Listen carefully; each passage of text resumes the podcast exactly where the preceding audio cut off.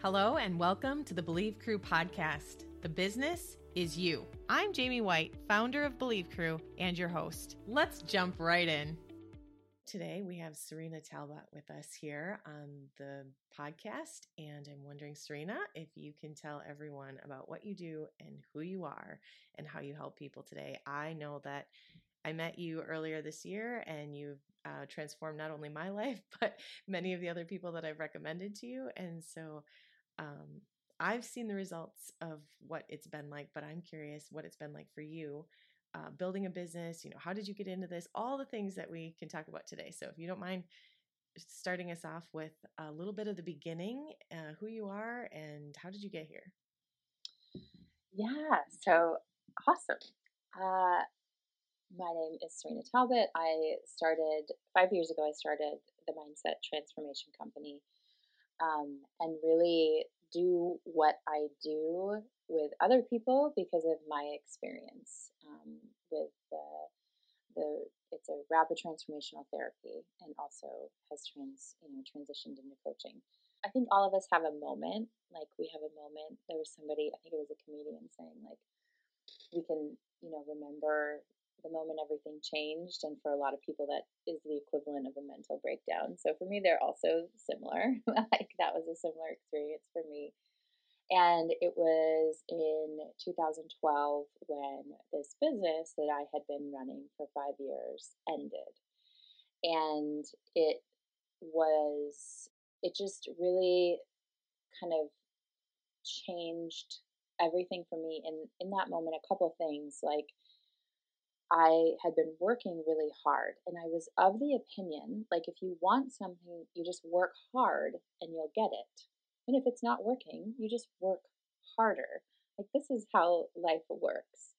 And so, you know, rewind five years before that, and we, my husband and I, started this nonprofit. We found out there was homelessness in our small little town and we had a couple rental properties and we're like okay well there's homelessness even though this isn't a really big town it was a town of 2000 people and we have a home so this makes sense.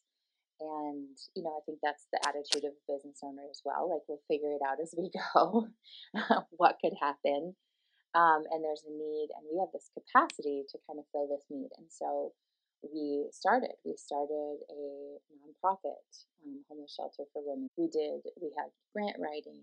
Um, a couple years in, we started a thrift store to support it. Um, I spoke around the community. We had volunteers. We had employees. Like all these things, wearing all these hats, and really, you know, having an impact. But for me, during that time, there was a, there was more going on than just you know what what it looked like on the surface. And what was going on for me was that i really had my identity wrapped up in this um, business. Like if this goes well i will be good. If this goes well maybe i will finally feel like i'm good enough because that was a part of my past that i never ever felt good enough. And so no matter what we did or how much money we raised or how many women we helped it was never enough and so I brought that pressure on. And if we did this program, we needed a better one. And if, you know, whatever we needed, did, it needed to be better. And everybody felt that. Um, and in that also, it was this this business is going to make me feel good enough. So this business needs to be perfect. And I need to do whatever it takes to make this business run. You know, and that's I think that different people have that, right? I think everybody can relate to that. If I just get this, everything will be better.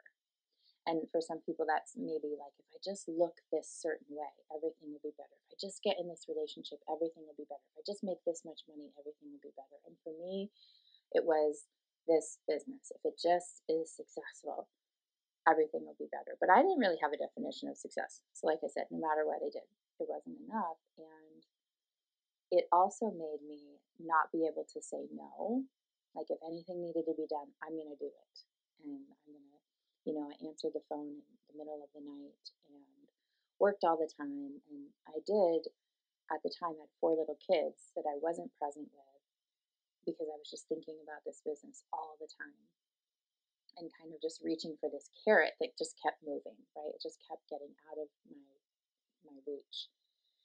Um, and when my youngest was two days old, there was a volunteer, an employee that didn't show up, so I showed up.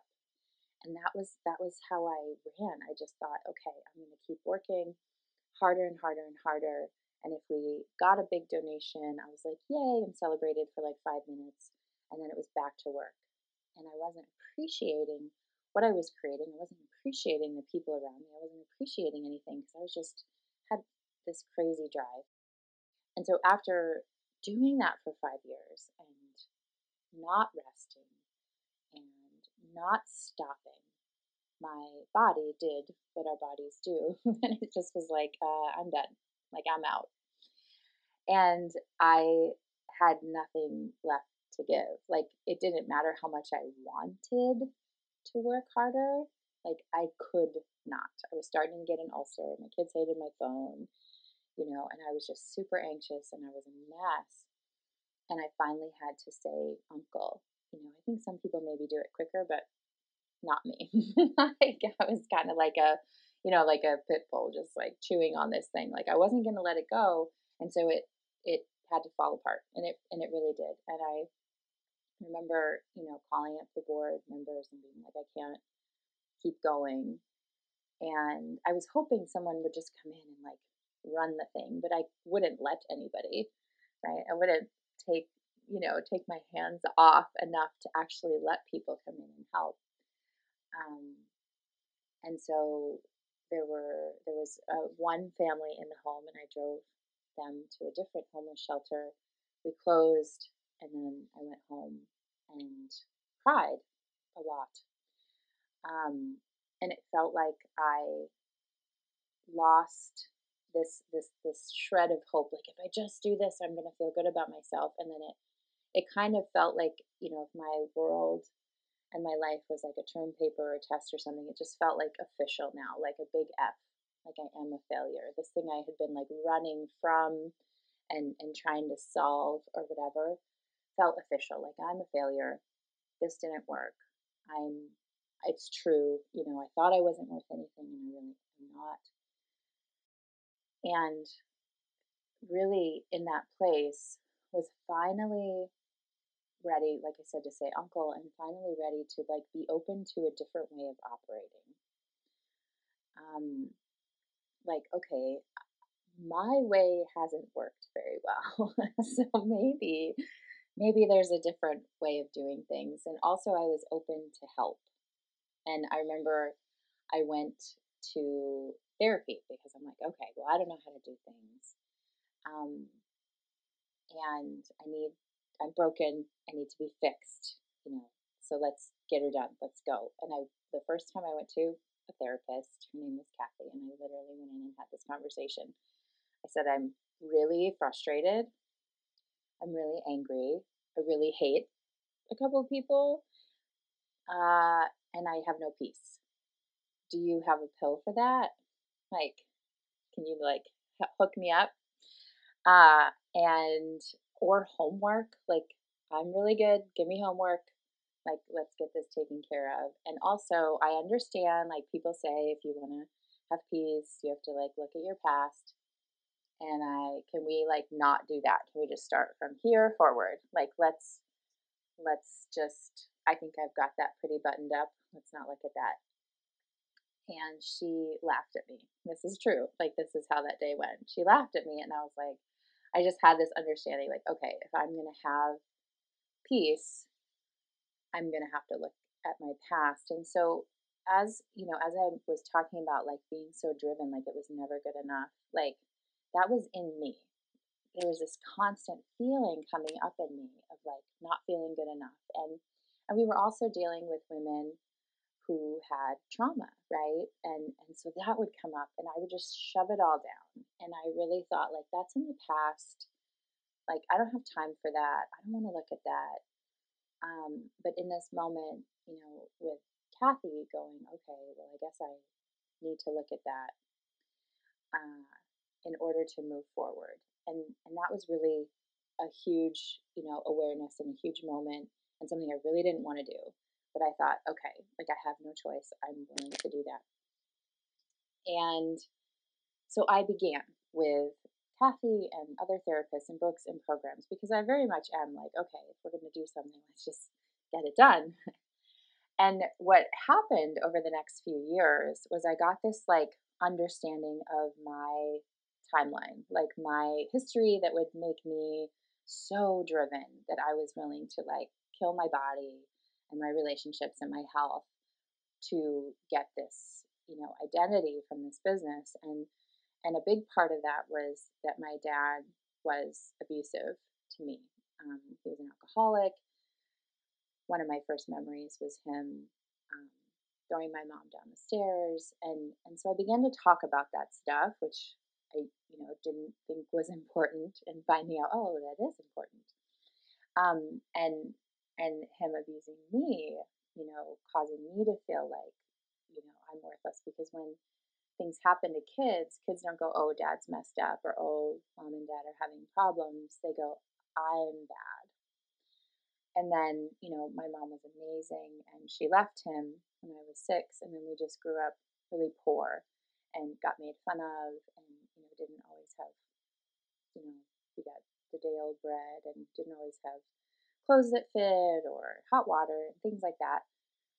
And also that feeling like I'm not enough, like I'm not as good as everybody else. And then finally, you know, and other things happened too, but this timeline began to be apparent and then the, you know, and then the business closing. And I understood why I behaved the way I did. And I was like, that's awesome but I actually want to change. like, it's great to understand why I'm behaving this way, but I actually just want to be different.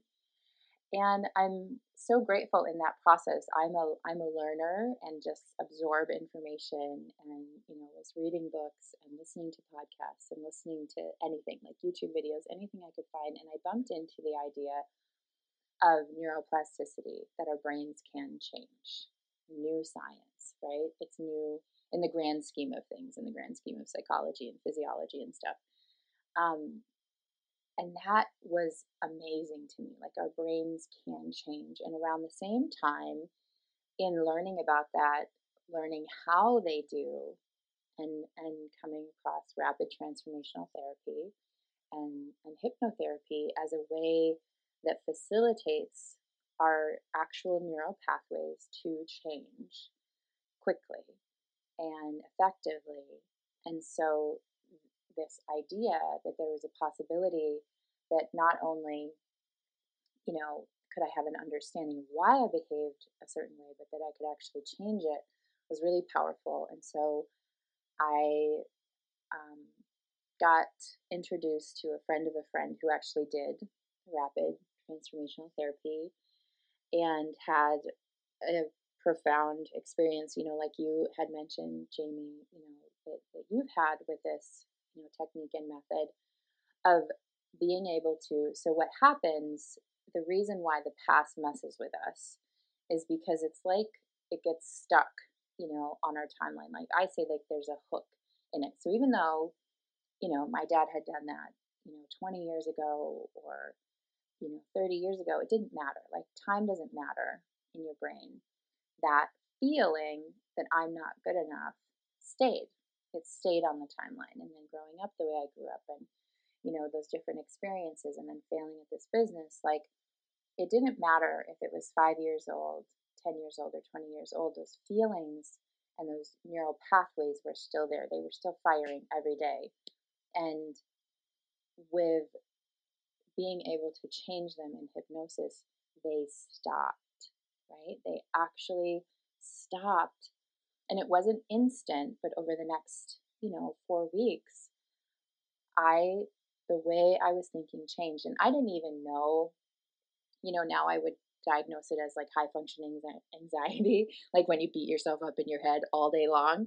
Like that's how I operated. And I didn't even know until I stopped. Like through that process with, you know, working with the woman, um, her name is Christy, who helped me with rapid transformational therapy. And you get a recording to listen to that helps change how you're thinking. And it was about three weeks in And I had this moment where I was like appreciating myself and loving myself. And I remember just crying because like that had never, ever, ever been something that I did. I hated myself for many, many, many years. Um, and people around me noticed, like within two weeks, people around me noticed. And I, that heaviness and that fear just wasn't there. And I was like, this is huge. This is something. Like something happened here. And I'm, you know, very much, I love the science of everything too and understanding neuroplasticity and, you know, what's going on. And when you're in hypnosis, which is rapid transformational therapy, operates in that you're in the alpha brainwave state and you can, you know, change how you're thinking. I was like, oh my God, this is amazing. And so I was also at a place in my life where my kids were older and I had, you know, time. And so I went and got, you know, certified in this method. And then that's what I do with people now. And I see it. You know, it's not a cure all and it's not, you know, perfect for everyone. But when but when someone's in that same space of like, I need things to change and they have an awareness of like why they've been doing stuff, but they actually want to be different and it is, you know, it lines up. It's just incredible. It's incredible how we can change how our brains are operating and take away these things that get stuck, you know, when they're 10 years old or they're five years old or they're 30 years old, and actually release them and actually help you think the way that you want to and behave the way you want to moving forward. Um, so that's what I get to do with people today, and I love it. That is amazing, Cyrina. And what is coming up for me is I was recently at an event where there was a therapist where her practice is booked out and there were perfectionists in the room kind of like you said that high performing anxiety based um, perfectionist business owner and the room was packed i mean it was a small room but it was packed standing room only and what she was suggesting was that there were these there are these beliefs from the past that are holding you back but then at the end there wasn't really a solution given. And so people were like curious. They're like, so how do I fix this? Do I just need to book time with you? And she was like, oh, well, I'm booked up. She's like, and actually, I don't even enjoy taking on clients.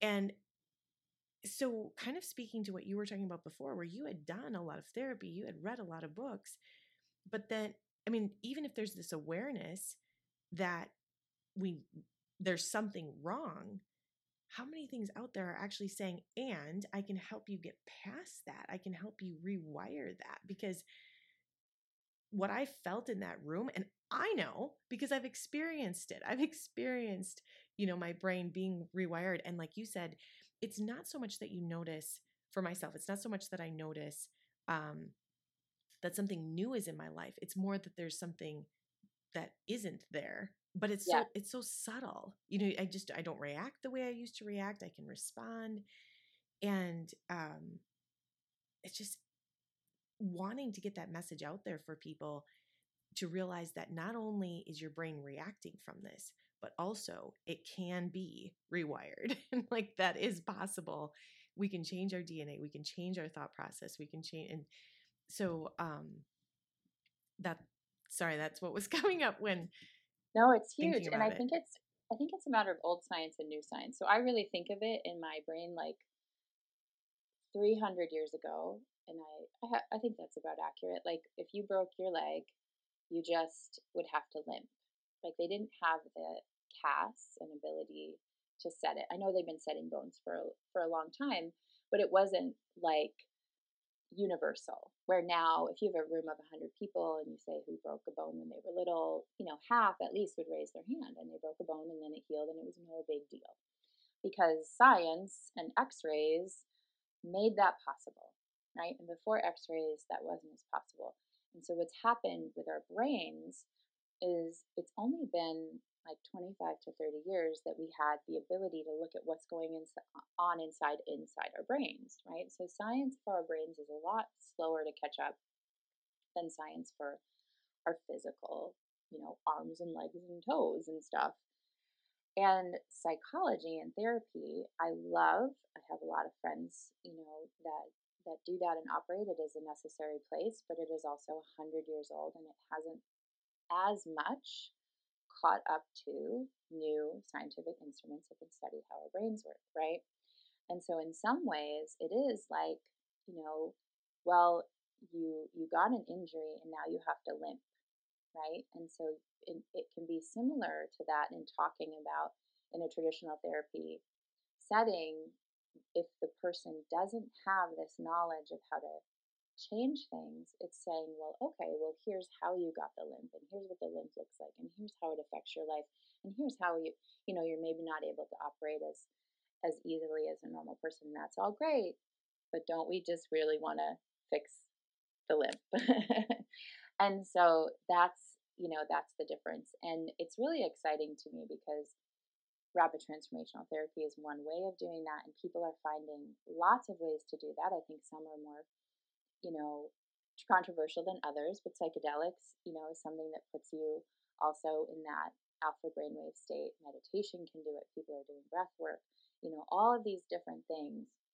Um, and it's just really exciting. And, and that's the thing that I'm really excited to share with people is that it can change and don't quit. Don't just think you have to walk the rest of your life. Like things can change. Um, and yeah, to be in a position the other the other old science is that you would just have to repeat something day after day for years and years you know in order to change a belief. And when you work with your conscious that is like it just has to take forever of repeating and training. Um, but for traumas like bigger traumas that that didn't work so well. So that was viewed as something where you're just going to have to limp you know the rest of your life. But now we know that we can even you know bigger traumas can change. So yeah it's exciting. Do you ever run into opposition or um i'm not sure exactly what the word would be besides that from different communities like the christian community? Because i know for myself um kevin even had the belief you know change is too hard. And i'm like well but jesus teaches that transformation is possible. Like what? What Yeah. so, so I feel yeah. like the two merge together this idea of of being able to change our thought process, but yet something it's like it's scary. It is. And I think traditionally like faith communities have had a resistance to change that I think has maybe been, you know, helpful to to kind of maintain. So I did I've, I've thought about this a lot because I also, you know, came from Christian belief and background and when i first bumped into so i first bumped into hypnotherapy or hypnosis in high school there was a hypnotist for the high school graduation party and i would i sat in the back of the room and i would not make eye contact i was like i'm not looking at that guy like that scared me Those plus i was fun. like like completely unexpected yeah. yeah and when you have trauma you're like i'm not letting anybody control me or do anything to me like i was always like hyper vigilant and like aware of who was in the room and like keeping myself safe, right? Yeah. Because uh, and and to me that was like not cool. And and so it was this un, so it's a different understanding of like what hypnosis is and for me the alpha brainwave state really helps you give your conscious and your subconscious. Conscious is beta, subconscious is alpha. We operate in beta, you know, most of the time, but our beliefs are in alpha. And so it was um, understanding that that to me was like, okay, cool, I can get my mind around that. Like God made different brainwave states. Like this makes sense to me. And kids live in the alpha growing up. They call it the hypnagogic state until age 10. And so they're being programmed. It's where you're more suggestible. It's where, like, I learned as a little girl, I'm bad. And I didn't argue with it because we move into the beta and the conscious between 10 and 12, right? Where then we can reflect and go, hey, you know, my dad was not kind but the but the beliefs are set. So um, i i worked to filter all of this through like okay is this god? Is this good? Is this you know is this okay? Until i got to a place of peace because i i reconciled it you know with science. But as a whole it, it's so i hope i hope this makes sense and i don't go you know off on a tangent but like anesthesiology came into practice, I think, in the late 1800s. It was a dentist. And he's like, I found this thing, right? It's from a plant that God made that will help numb the pain when people have dental work done, which, you know, I can't imagine, you know, the pain that people were in during dental work before then. And he's like, I found this and it's a way to help people um, not experience pain during surgery. And the church was a place that they got opposition because it was this idea, well, God and God wanted us to be in pain and it's natural and you, you're messing with a natural process, right? And so there was opposition there because it was new and different and the potential for maybe not being in control of your thoughts. Now you'd be hard pressed to find any Christian that won't have anesthesia. It's not a big deal. And to me, it's a similar process. It was also, again, I hope I'm not off on a tangent, but um, um, the guy who in Copernicus found out the earth revolved around the sun. So here's a guy studying God's universe, finds out how God works, right? The earth revolves around the sun. But he can't tell the church because the church believed everything in the universe revolved around us and the earth. And that was how God made it. So here's a guy just going about his business, finding this awesome, you know, discovery about how God made the universe and couldn't share it because the church was going to kill him.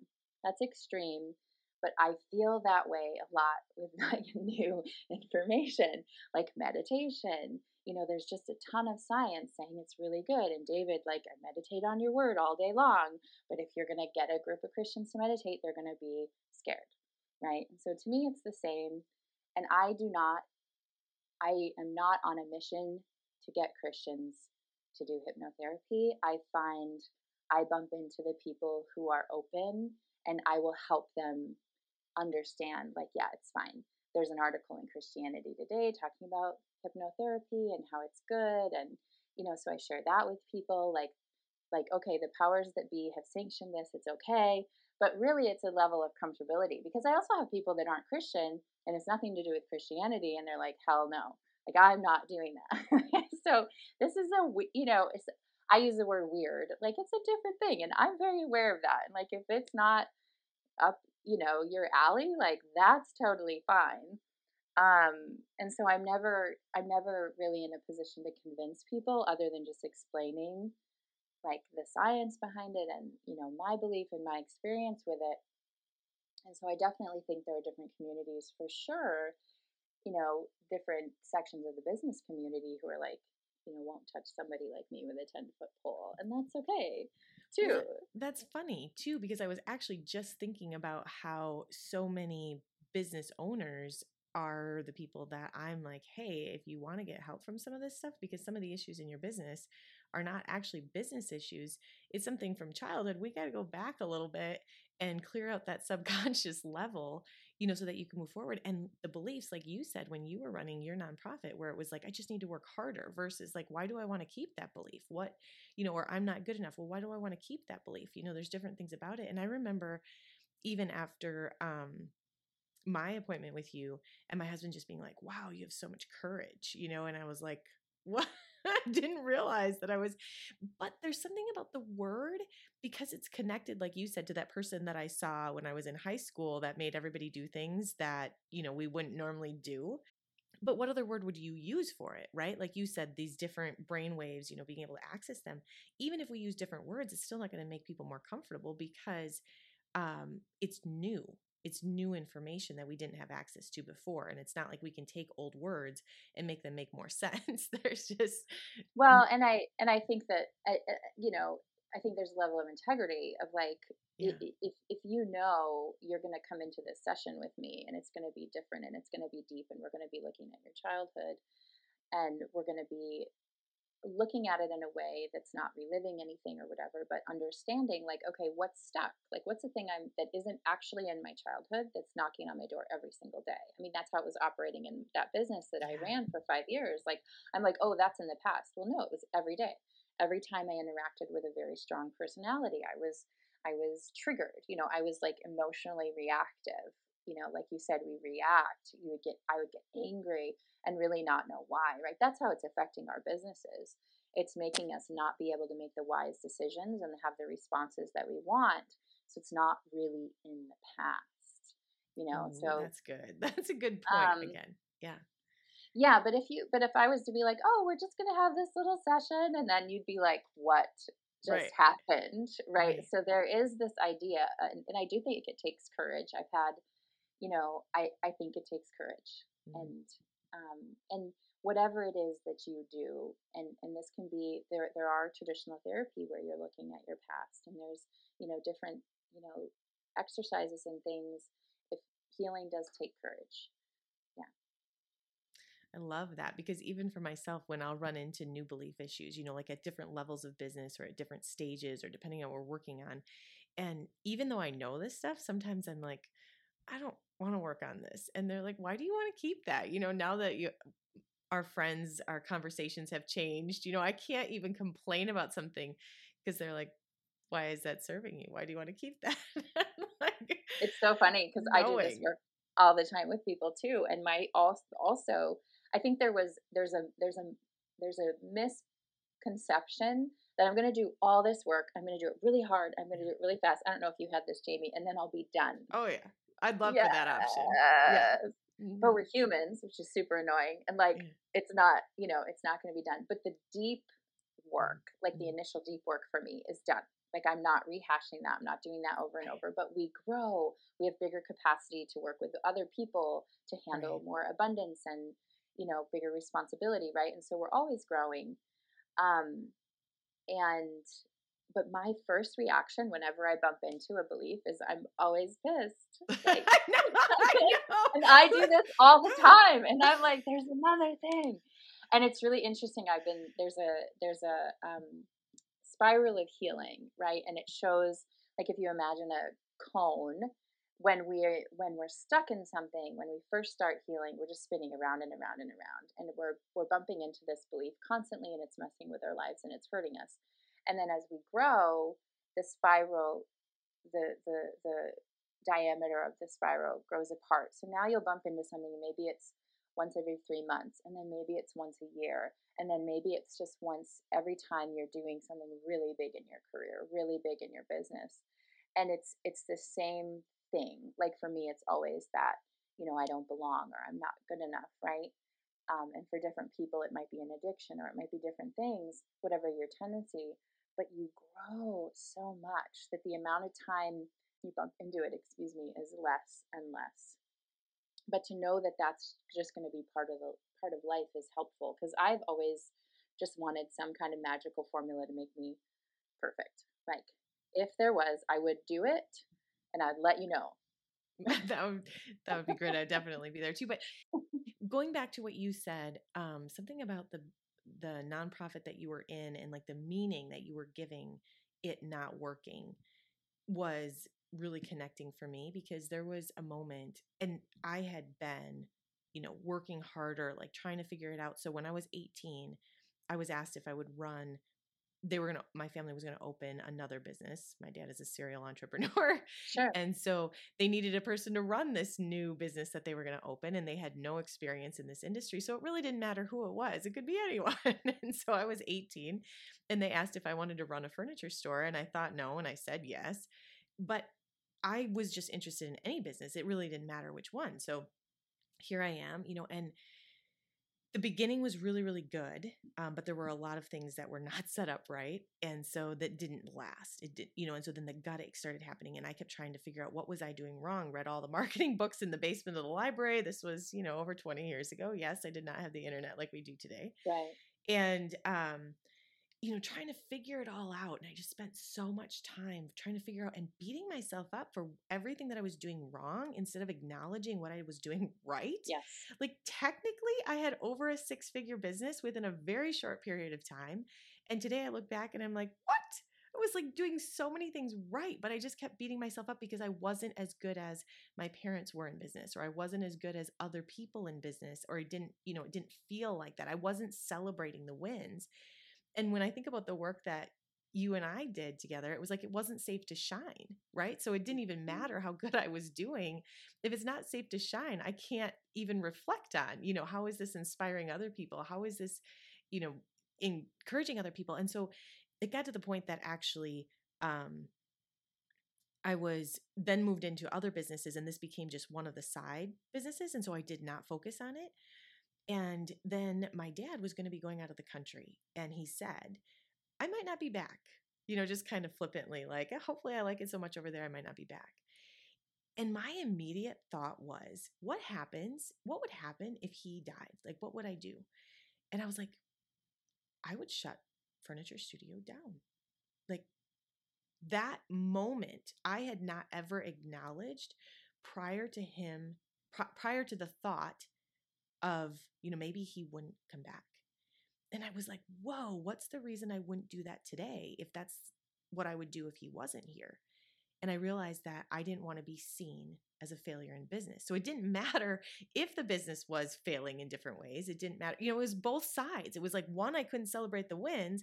And on the flip side, if someone else wasn't around, then I was willing to acknowledge the truth and then just kind of and this was at a point where I had worked through a lot of stuff obviously this was when I was you know on Mhm. that healing journey where I had started to be you know willing to acknowledge reality um but so much of those feelings and the things that I wasn't even aware of were running the business like oh yeah so. I just want to go back and do it over no so much. I mean, there's so many things. Like there's uh there's um this book, The Five Regrets of the Dying, and the number one regret of the dying is I wish I didn't care so much what other people thought.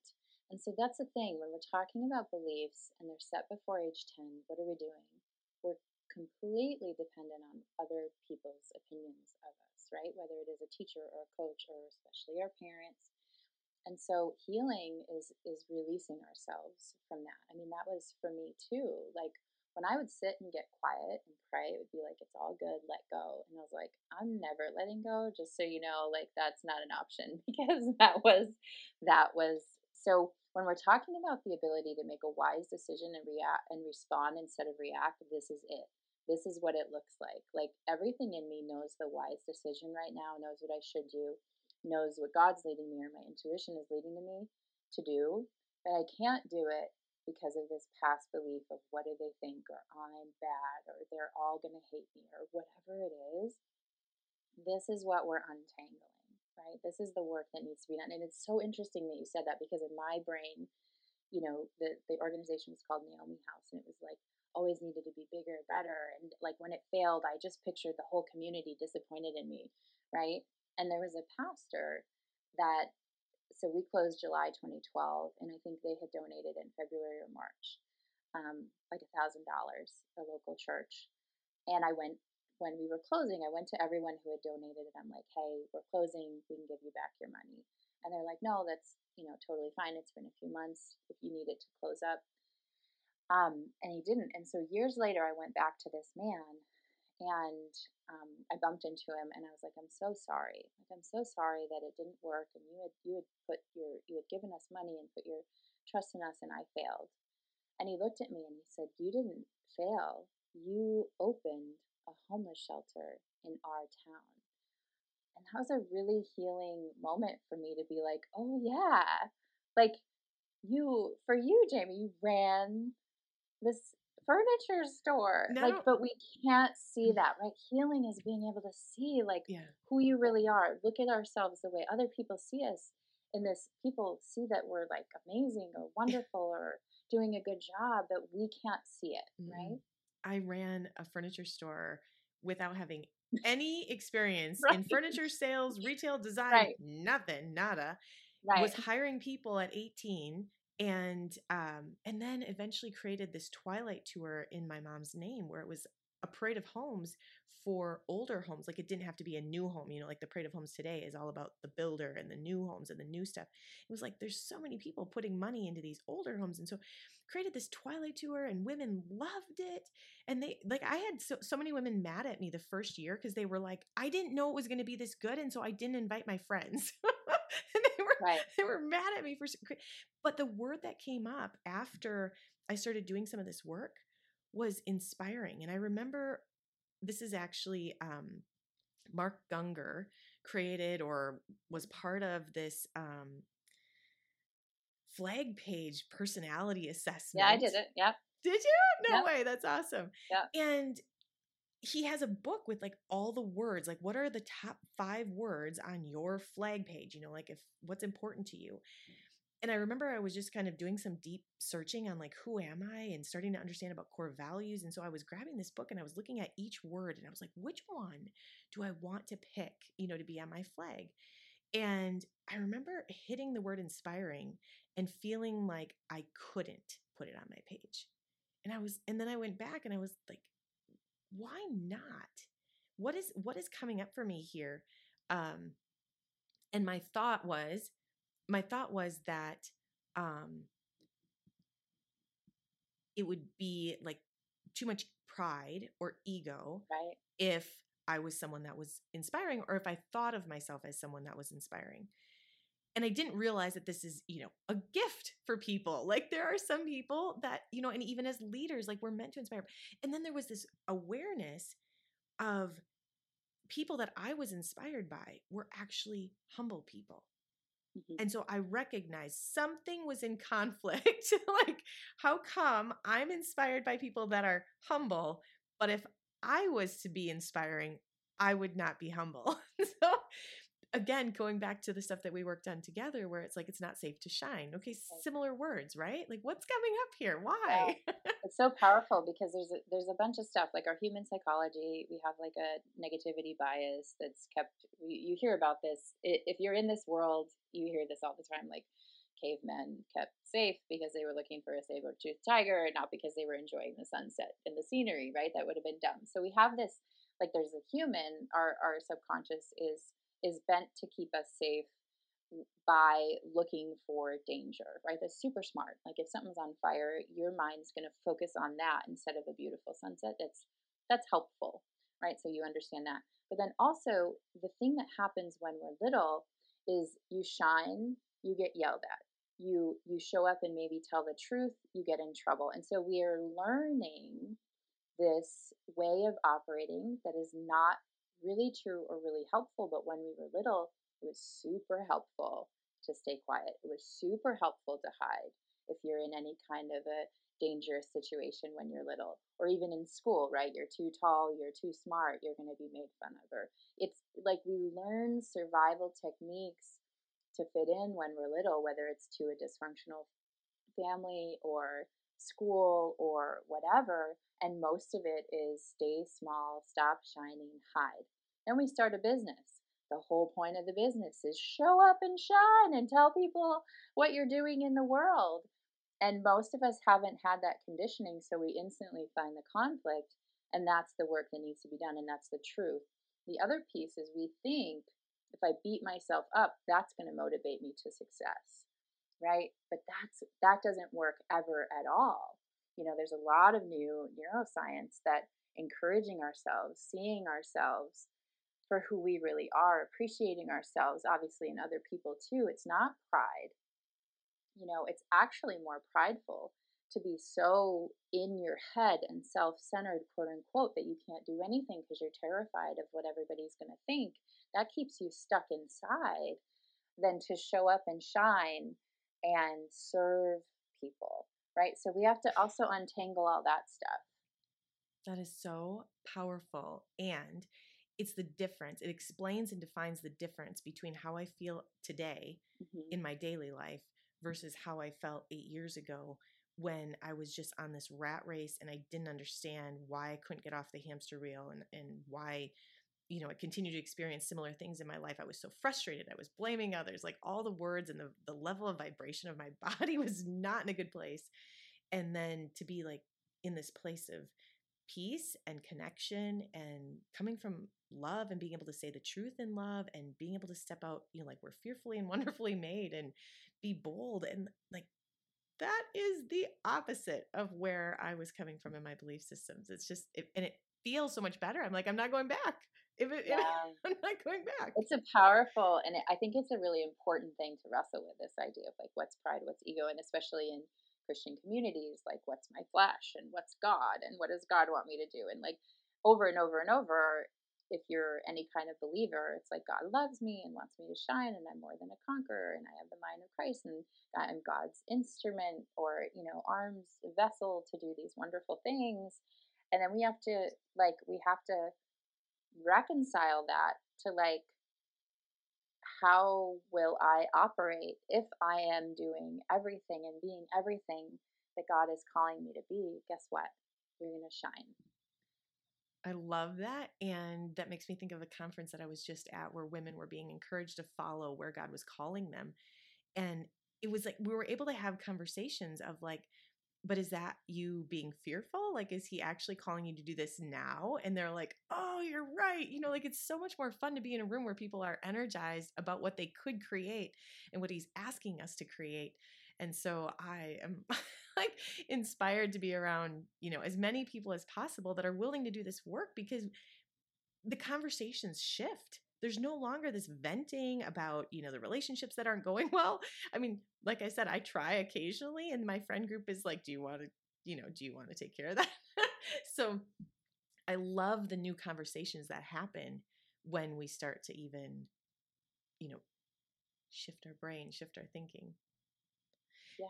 Is there yeah. anything else that you want to leave listeners with and express um, well i think i hope this conversation has, has helped people have hope because I know for me in that space between finding out everything that was wrong with me and like why I was limping and like kind of there was I don't know if it was about a year or six months of like, oh my God, maybe I just have to live the rest of my life this way. Maybe this is just my sentence. Like people who grew up like me. You know, there's a there's a test, it's called the ACE test to kind of rate your trauma. It's and mine's high. Um, and according to that, I should have all of these issues and I should be an addict and probably in prison and probably dead and all this kind of stuff. And that's the truth about the things I experienced when I was little. And the the the hope of my conversation is to give you hope that that doesn't matter. That doesn't have to define you. You don't have to keep, you know, limping, quote unquote, the rest of your life. Your brain can change.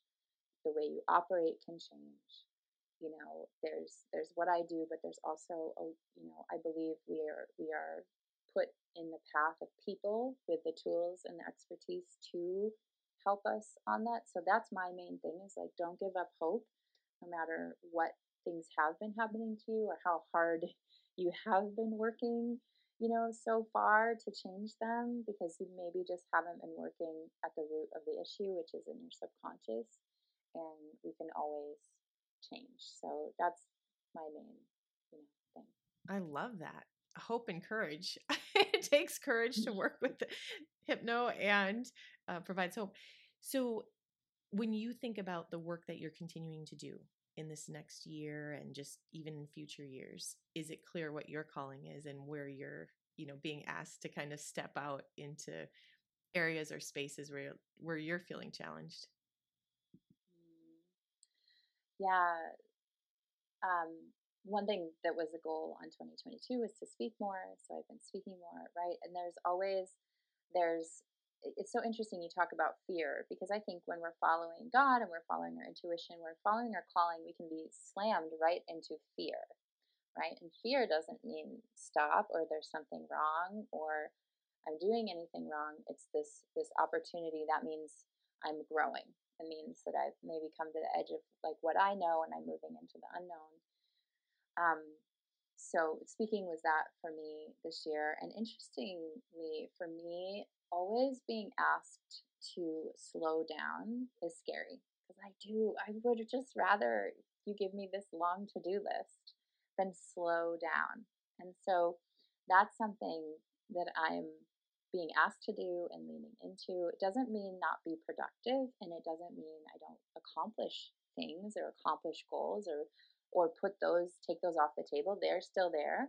But how can I do it in this slower way and I think more natural way like I've been paying attention to how nature operates more like it's like it just operates different than this linear like step one two three four like nature can be slow and then just explode and getting in tune with that So that might not make sense. Oh my goodness, But, there's so like- many things that come up with that. It's just amazing. Yeah.